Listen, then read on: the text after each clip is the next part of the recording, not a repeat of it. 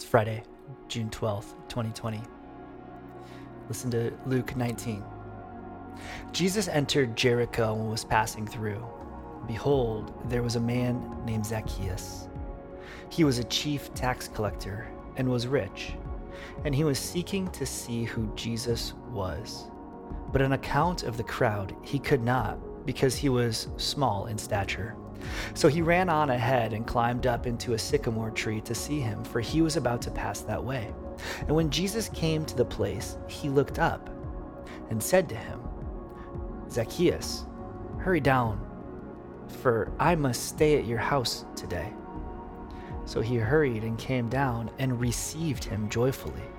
When they saw it, they all grumbled, "He has gone in to be the guest of a man who is a sinner." And Zacchaeus stood and said to the Lord, "Behold, Lord, the half of my goods I give to the poor, and if I have defrauded anyone of anything, I restore it fourfold." And Jesus said to him, "Today salvation has come to this house, since he also is a son of Abraham. For the Son of Man came to seek and to save the lost." What happened in Zacchaeus' home is surprising to most people of that time. In fact, Luke even records the grumbling, saying that Jesus, this noble, righteous man, has gone to be the guest of a man who is a sinner. All throughout this chapter, Jesus is being welcomed into homes. He is the guest of those who seek for him. Incredibly, the words of Luke chapter 19, verse 3 ring in our ears that Zacchaeus sought to see Jesus.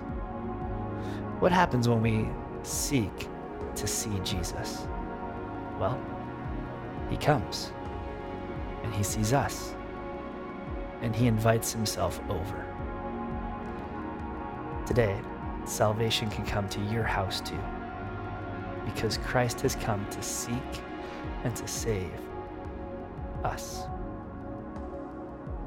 This has been New Every Morning, a daily devotional podcast created by me, Dan Jacobson, proudly featuring original music by Daniel Asher, with the hope that you would be encouraged to see God with a new heart today.